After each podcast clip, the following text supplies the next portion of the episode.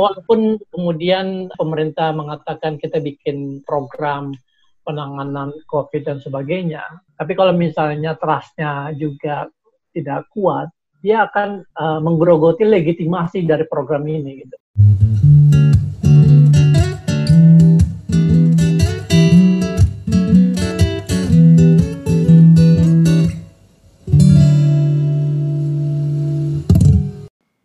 Halo, ketemu lagi di Relative Perspective Podcast bareng saya dokter Sheila Putri Sundawa. Dan sekarang kita sudah sampai di part kedua. Di episode keempat belas ini bersama Profesor Sulfikar Amir dari Nanyang Technological University, sosiolog yang akan menjelaskan ke kita bagaimana supaya kita bisa lebih tahan terhadap bencana wabah covid sembilan belas ini. Prof, di Indonesia ini kan sebenarnya udah cukup sering ya terjadi bencana, bencana alam maksud saya. Dan kalau kita lihat sebelum-sebelumnya, kita tuh selalu bisa bangkit lagi, selalu bisa balik lagi seperti normal. Nah, kalau Prof sendiri ngelihat bencana wabah yang seperti ini, itu bisa nggak sih Prof kita balik lagi, bangkit lagi kayak dulu di awal? Saya tidak bisa optimis bahwa tingkat Uh, tingkat uh, ketahanan kita terhadap covid sembilan belas itu sama dengan tingkat ketahanan kita dengan bencana-bencana yang lain gitu loh. Karena bencana-bencana yang lain itu kan uh, sifatnya relatif reguler kan, sehingga kita apa punya kesempatan untuk mempersiapkan diri gitu. Mm-mm, kayak banjir gitu ya, Prof. Iya, banjir, gempa bumi, wow. Tsunami, ya kan. Nah, ini tipe bencananya beda. Uh, saya lupa nama uh, ada. Jadi ada empat uh, tipologi bencana gitu. Nah, ini uh, uh, covid sembilan belas itu adalah bencana yang kurvanya itu naik, melandai pelan-pelan, yeah. Sampai lama, kemudian turunnya juga pelan gitu. Mm-hmm. Dan dampak sosial ekonominya dan politiknya itu akan, akan terasa kuat gitu. Mm-hmm. Jadi kalau dilihat dari tipe bencananya sendiri, dia berbeda gitu Prof, sehingga penanganannya pun nanti pastinya apa yang kita alami yang walaupun dulu kita sering kena bencana alam itu pasti ya. uh, jadi berbeda juga Prof ya penanganannya Prof. Betul, betul. Hmm. Nah, kalau uh, sebenarnya komponen apa sih Prof yang paling penting sebenarnya kalau supaya kita tuh bisa tetap kembali mulai baik lagi tadi selain dari uh, sektor kesehatan juga dari sektor ekonomi, kira-kira komponen penting apa mungkin di masyarakat ataukah di pemerintahan supaya kita bisa tetap tadi seperti yang Prof katakan resilient gitu menghadapi bencana. Ya, ya resilient itu itu adalah kapasitas kolektif kan, kemampuan kolektif untuk merespon bencana dan melakukan proses recovery secara apa bersama-sama. Nah, ketahanan terhadap bencana itu sangat tergantung pada social capital. Mm-hmm. Ya kan, modal sosial. Modal sosial. Modal sosial. Nah, modal sosial itu salah satu unsur utamanya adalah trust, kepercayaan. Oh.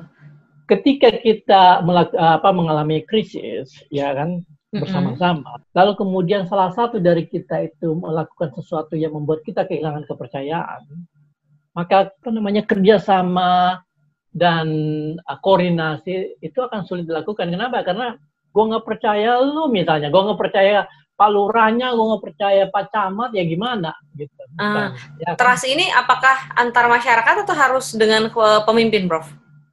Jadi vertikal horizontal. Oh, jadi okay. Antar masyarakat, antara warga. Mungkin kalau antar warga relatif kuat lah ya.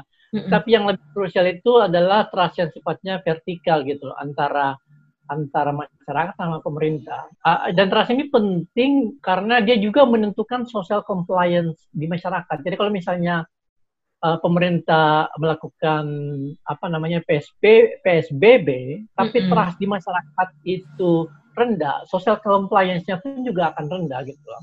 Nah, kalau social compliance-nya rendah, P S B B-nya tidak akan efektif. Oke, jadi yang pertama, trust dulu kepada pemerintah ya, Prof ya? Betul. Nah, nah trust itu, ini kan, nah trust ini kan harus dibangun melalui apa namanya uh, orang kalau misalnya suka bohong, mm-hmm. ya kan, akan sulit untuk dipercayakan. Ya betul, Prof. Jadi kalau misalnya informasi dari orang itu tidak akurat, orang tidak akan percaya dia gitu. Jadi informasi itu paling penting, penting banget. untuk membangun trust ini gitu. Apalagi dalam masa ketika kita menghadapi krisis kan. Kalau dalam krisis itu kan basically cuma ada dua informasi yang kita butuhkan. Pertama, apa yang terjadi. Kedua, apa yang harus saya lakukan. Gitu.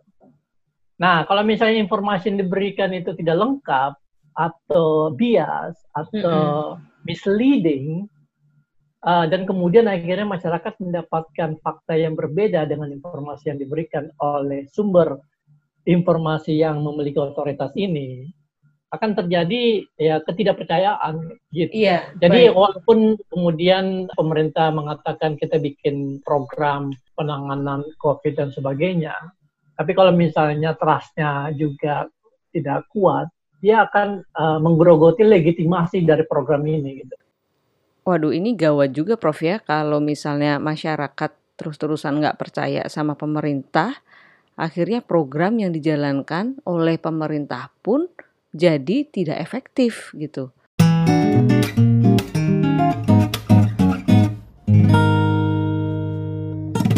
Selain trust kepada pemerintahan juga ke sesama, apalagi yang menentukan supaya kita tadi bisa membangun kembali gitu masyarakat kita. Ya dari segi ekonomi ya tentu perlu macam subsidi langsung dari pemerintah ya, dan itu itu sebenarnya pola yang relatif universal lah yang dilakukan oleh uh, negara-negara lain gitu, kayak mm-hmm. misalnya di Singapura mereka memberikan bantuan langsung dan itu sudah dilakukan oleh pemerintah sekarang kan. Iya betul Prof. Kalau di Singapura Prof, uh, selain memberikan bantuan langsung untuk menangani dampak uh, ekonomi dari covid sembilan belas ini, uh, apa saja Prof uh, yang bisa yang dikerjakan di sana, mungkin dari sini kita perlu mencontoh gitu menurut Prof yang uh, bisa kita ikuti dari Singapura Prof. Mungkin kondisi sosial politiknya agak beda kan. Tetapi dari apa namanya dari kemampuan uh, merespon uh, krisis lalu kemudian membangun infrastruktur dan mempersiapkan itu. Banyak hal yang bisa dipelajari dari Singapura, khususnya cara mereka mempraktekkan risk communication, komunikasi risiko. Ya kan? Iya. Yeah. Yang memang dari awal itu udah sangat, udah sangat apa namanya, udah sangat uh, jelas gitu. Jelas ya. Dan uh, trust-nya juga tinggi ya, Prof ya. Akhirnya ya, karena pemerintah memberikan informasi secara jelas, ter- secara terbuka, lalu kemudian mereka menunjukkan keseriusan dalam menghadapi masalah ini gitu, dan dan ya secara profesional mereka apa namanya merespon gitu ya. Jadi masyarakat juga oh, oke. Okay.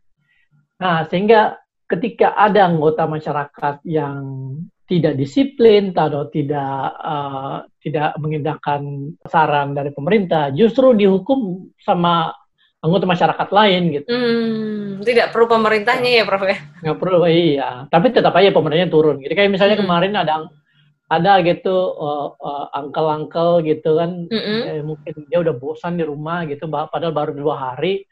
Terus turun ke apa namanya ke bawah di uh, di apa di, di gedung apartemen, kemudian di situ dia makan, mm-hmm. kemudian lewat kan ininya uh, uh, petugas keamanan disuruh masuk, dia nggak mau, oh, udah ditarik, oh. tarik masuknya ditangkap, ditangkap oh. dan didenda lima ratus dolar gitu. Waduh, oke, okay. hmm. jadi ini uh, penegakan hukumnya juga harus kuat ya Prof ya untuk oh iya, uh, ah, jangan setengah-setengah gitu loh. Jadi kalau misalnya ada yang apa namanya yang mencoba melawan ya diamankan aja.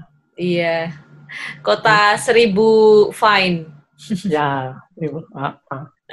Uh, kalau dari Singapura sendiri, um, mungkin kita bisa belajar dari yang zaman dulu. Kalau dari Singapura terkena SARS itu um, salah satu negara yang dampaknya paling besar waktu itu ya, Prof ya. Uh-huh, uh-huh. Tapi ternyata untuk saat ini saya sangat amazed, uh, Singapura angka kasusnya sudah ribuan sampai uh, berapa uh, kemarin saya baca sekitar tiga ribuan ya, ya dua ribu lebih ya Prof ya, tapi angka ya. Kematiannya hanya tujuh ya Prof. Itu cuma nol koma tiga persen gitu. Nah, mungkin dari pengalaman zaman dulu yang dibandingkan waktu SARS kemudian sekarang dari covid sembilan belas ini, apa sih Prof yang dilakukan pemerintah Singapura hingga bisa sedemikian rupa dia um, menangani covid sembilan belas ini sampai kasus kematiannya itu hanya nol koma tiga persen gitu Prof? Tapi jangan dijawab dulu, Prof. Ini kita masuk ke segmen yang selanjutnya.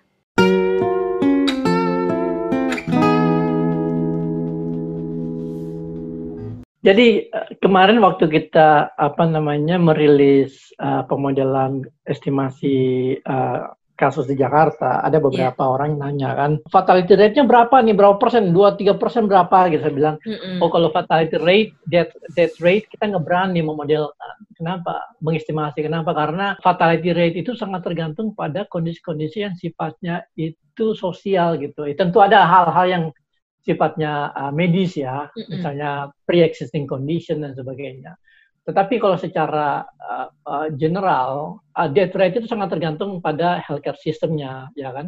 Betul. Uh, lalu kemudian hospital uh, bed rasionya, mm-hmm. lalu kemudian respon dari uh, leadershipnya dan sebagainya gitu. Jadi ada hal-hal yang sifatnya sosial yang menentukan death rate ini gitu. Dan ini membedakan uh, Singapura dengan kota negara-negara lain yang death rate-nya itu tinggi, termasuk misalnya um, uh, Amerika Serikat, ya kan? Death, mm-hmm. tinggi sekali death rate, ya. Uh, tinggi sekali, tinggi sekali Amerika itu. Dan ini dan itu adalah refleksi dari uh, healthcare system yang berantakan. Uh, ya. Setuju, Prof. Betul, Amerika itu, aduh, ya terlalu uh, apa over uh, over liberalize. Iya. Yeah. Uh, Uh, uh, medical sistemnya ya dan sebagainya yeah. gitu. Nah, Singapura itu memang mereka udah mempersiapkan kan. Jadi tahun dua ribu tiga ketika SARS masuk ke Singapura, Singapura adalah salah satu negara yang mengalami kondisi yang parah dan akhirnya mereka belajar. Jadi uh, pengalaman SARS dua ribu tiga itu sangat traumatis buat pemerintah Singapura karena pada waktu itu ada ada tiga ratus kasus lalu kemudian tiga puluh tiga orang meninggal. Ya kan? Mm-hmm. Nah, sejak itu mereka langsung mempersiapkan diri. Jadi sebelum covid sembilan belas ini datang, eh, masuk ke Singapura, itu sebenarnya Singapura udah mempersiapkan, mempersiapkan diri selama tujuh belas tahun.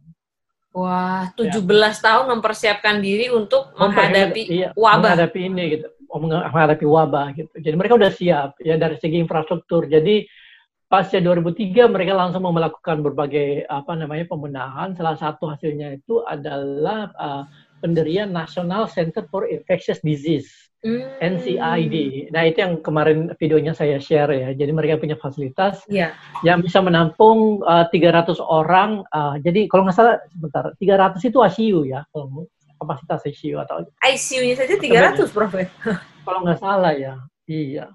Hmm. Belum lagi ya, apa namanya rumah sakit rumah sakit yang lain kan baik swasta hmm. maupun pemerintah gitu. Hospital bed rasionya itu dua koma tiga ya Singapura ya.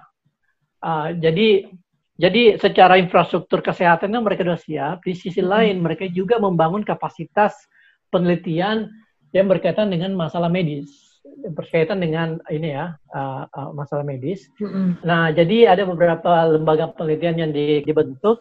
Baik itu di bawah uh, uh, lembaga namanya A*STAR, Agency for Science, Technology, and Research, mm-hmm. maupun uh, lab-lab baru yang dibuka, uh, yang dicangkokkan di beberapa universitas, termasuk di N T U dan N U S. Gitu. Ah. Jadi apa namanya? Jadi mereka mereka sangat sangat proaktif gitu, dan mereka udah mempersiapkan diri untuk gitu gitu. Jadi kemarin salah satu Ada salah satu uh, salah satu lab di bawah A*STAR yang mengembangkan hmm. alat uh, apa namanya yang rapid test itu bukan Prof covid sembilan belas. Iya, jadi hasilnya bisa keluar dalam waktu lima menit. Iya. Yeah, wow. Tingkat akurasi sembilan puluh dua gitu. Luar biasa. sembilan puluh dua persen. Jadi dalam tanda kutip Singapura ini sudah menunggu ini ya Prof ya. Udah udah menunggu gitu. Walaupun akhirnya mereka juga uh, sedikit kewalahan karena ya itu tadi fitur baru dari covid sembilan belas ini gitu yang berbeda dengan dengan SARS kan karena yeah. yaitu apa namanya ada as- ada kasus asimptomatik yang tidak bisa dideteksi okay. gitu dan kemudian tingkat penularannya pun tingkat penularannya pun juga relatif lebih tinggi apa namanya, ya Prof lebih tinggi uh-uh. dibanding dibanding SARS gitu sehingga yeah. uh, akhirnya mau nggak mau mereka ngambil keputusan walaupun sebenarnya relatif tidak terlalu parah sih ya. Tapi yeah. uh, kemarin mereka ngambil keputusan ya sebelum semakin parah ya udah kita lockdown aja. Gitu.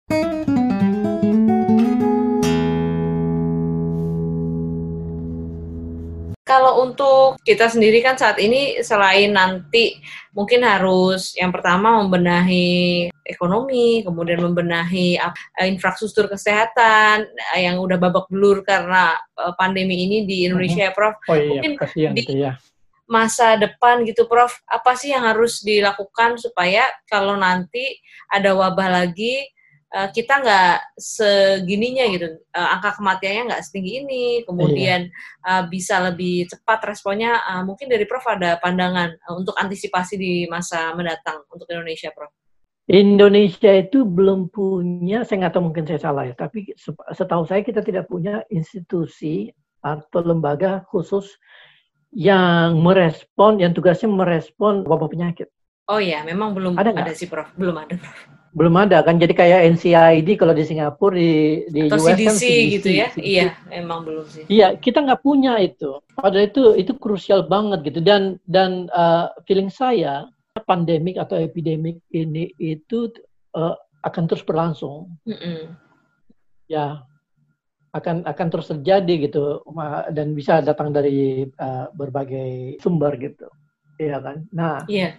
Jadi mestinya Indonesia sebagai negara yang relatif middle income, mestinya punya kemampuan untuk membangun institusi atau lembaga yang uh, khusus menghadapi, tugasnya khusus menghadapi uh, resiko uh, epidemik atau pandemik.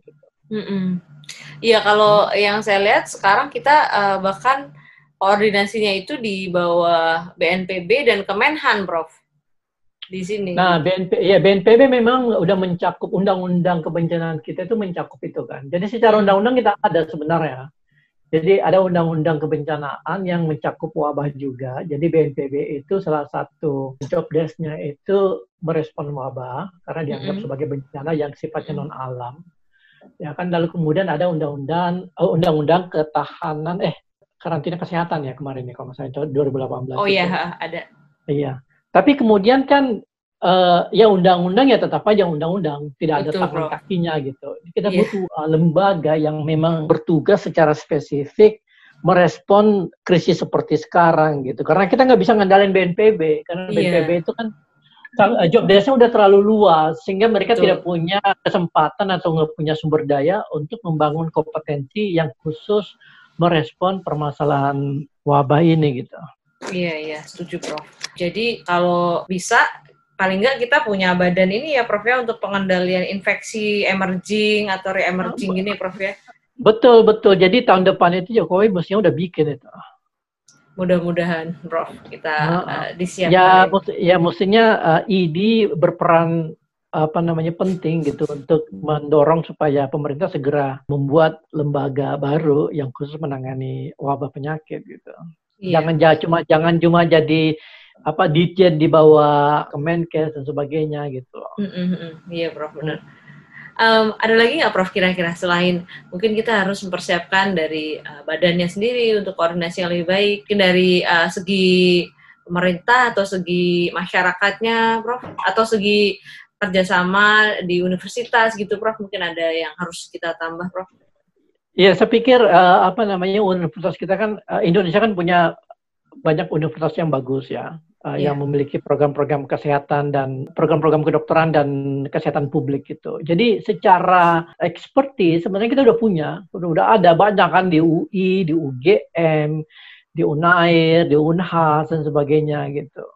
Uh, yeah. Jadi tinggal dimanfaatkan aja, tinggal dimobilisasi aja apa namanya sumber daya manusia yang yang kompeten gitu. Mm-mm. Gitu. Dan, iya, dan mungkin menambah dana untuk riset ya, Prof, ya? Itu sih dua, sudah pasti, tapi ya tahu sendiri kan, masa Kemenristek cuma dapat dua triliun. Itu dua iya. triliun itu itu sama dengan budgetnya U I itu dalam satu tahun. Dan itu pun kemarin dipotong, Prof. Dipotong, iya. Aduh, iya. Iya deh, iya, Prof.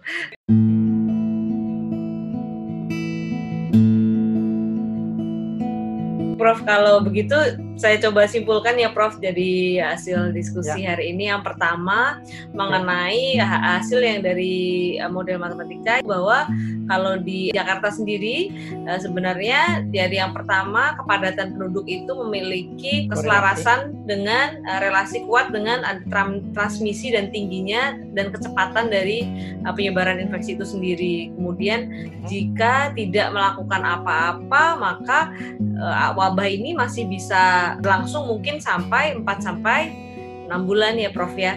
Kemudian ya. Eh, adanya pemberlakuan social distancing atau yang dilakukan saat ini dengan P S B B itu dapat mempercepat selesainya wabah dan eh, mungkin sudah dapat melandai dalam eh, empat minggu ke depan ya Prof ya harapannya. Hmm.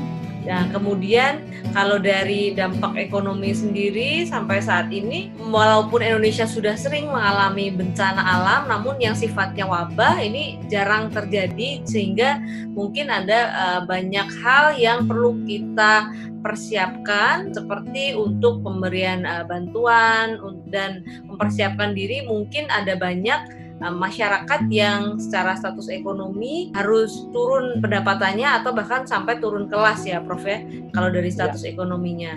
Dan uh, komponen yang paling penting dalam uh, penanganan bangkit dari wabah itu adalah kepercayaan, tidak hanya kepercayaan dari masyarakat masyarakat yang lain, tapi juga kepercayaan yang paling penting itu kepada pemerintahan, sehingga apapun yang dianjurkan dan direkomendasikan untuk pemerintah itu masyarakat akan menjalaninya dengan senang hati, sehingga apa yang dianjurkan itu dapat uh, di, memberikan hasil yang optimal gitu ya Prof ya.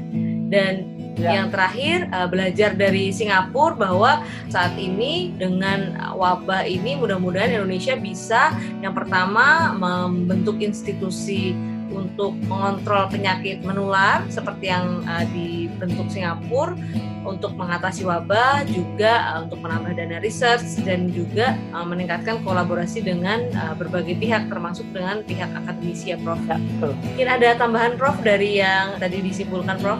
Sementara itu sudah cukup. Oke. Nah, kalau begitu ya. Kita masuk ke segmen selanjutnya Prof di uh, movie and book recommendation. Oh. Baik. Ya. Jadi uh, kalau di segmen ini Prof kita biasanya akan minta direkomendasikan uh, film atau buku yang Prof uh, rekomendasikan untuk bidang ini Prof, tentang resilience, tentang kebencanaan, sehingga mungkin uh, kita bisa paham lagi dengan uh, topiknya Prof. Movie-nya movie apa nih? Yang fiksi atau dokumenter atau apa nih? Boleh dokumenter, boleh fiksi Prof. Film dokumenternya Prof dulu aja Prof, yang Fukushima itu Prof. Oh iya boleh, uh, bisa aja. Kalau misalnya ada yang mau nonton nanti saya buka uh, itunya, gemboknya gitu. Ah, siap Prof. Uh, judulnya tapi, apa Prof? Maaf. Uh, judulnya Healing Fukushima. Healing Fukushima. Um, ada lagi nggak Prof? Selain um, tadi film dokumenter, ya, dari betul. Film yang fiksi. Aduh, saya kok kehilangan ide gitu. Padahal banyak banget gitu. uh, uh. Tapi ya tentu banyak lah di Netflix gitu kalau yeah. Cari ya. Tentu Prof, baik. Uh, kalau uh, uh, buku Prof, buku Prof. Uh, buku akademik ya. Iya Prof. Ya, atau jadi yang saya, biasa juga boleh Prof.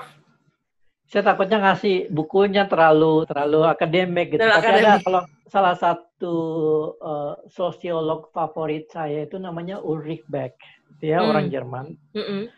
Nah, dia menulis buku judulnya uh, Risk Society. Risk Society. Nah itu iya. Tentang apa Prof? Nah, itu bagaimana masyarakat kita, masyarakat modern sekarang, mm-hmm. ya, masyarakat awal abad dua puluh satu yang sebenarnya fenomenanya udah mulai pada akhir abad dua puluh itu uh, sedang menuju ke misalnya ke pinggir jurang. Mm. Jadi kita membangun masyarakat modern tapi tanpa sadar kita itu juga menciptakan resiko-resiko baru yang tidak ada sebelumnya karena perilaku kita sendiri gitu. Oh, oke. Okay. Baik. Oh, jadi itu bisa kita baca di Risk Society ya, Prof ya? Ya, Risk Society. Oke. Okay. Siap. Nanti kita cari bukunya. Yep. Baik Prof, terima kasih uh, sudah meluangkan waktunya. Kalau misalnya uh, mau diskusi lebih lanjut dengan Prof atau nonton uh, kuliahnya Prof, bisa kemana Prof? Uh, ke Twitter saya aja. Ah, Twitternya apa Prof? Maaf. Uh, Sosio Talker. Sosio Talker, oke okay, siap Prof. Mm-hmm. At Sosio Talker ya Prof ya? Ya, betul. Dan Prof juga ada YouTube channel bukan sih Prof? Ah ya, betul, ada YouTube channel saya. Nama nama channelnya itu Sosio Talking. Sosio Talking, baik, siap. Ya. Ya, jadi kalau ada yang pengen belajar lebih lanjut tentang sosiologi selain dari nonton film dokumenternya Prof juga bisa ke channel YouTube-nya Prof ya, Prof ya, di Sosio Talking. Iya, betul, biar rame. Ya. Terima kasih Prof atas waktunya, sama. Terima kasih atas penjelasannya.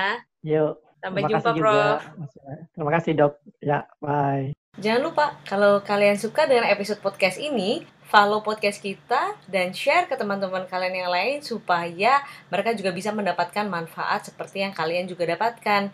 Jangan lupa juga untuk follow Twitter saya at oxfara. Di situ kalian bisa mendapatkan banyak info kesehatan dan juga update setiap episode barunya Relative Perspective Podcast. Di Instagram kita juga ada di relative dot perspective. Sampai ketemu di episode selanjutnya. Bye.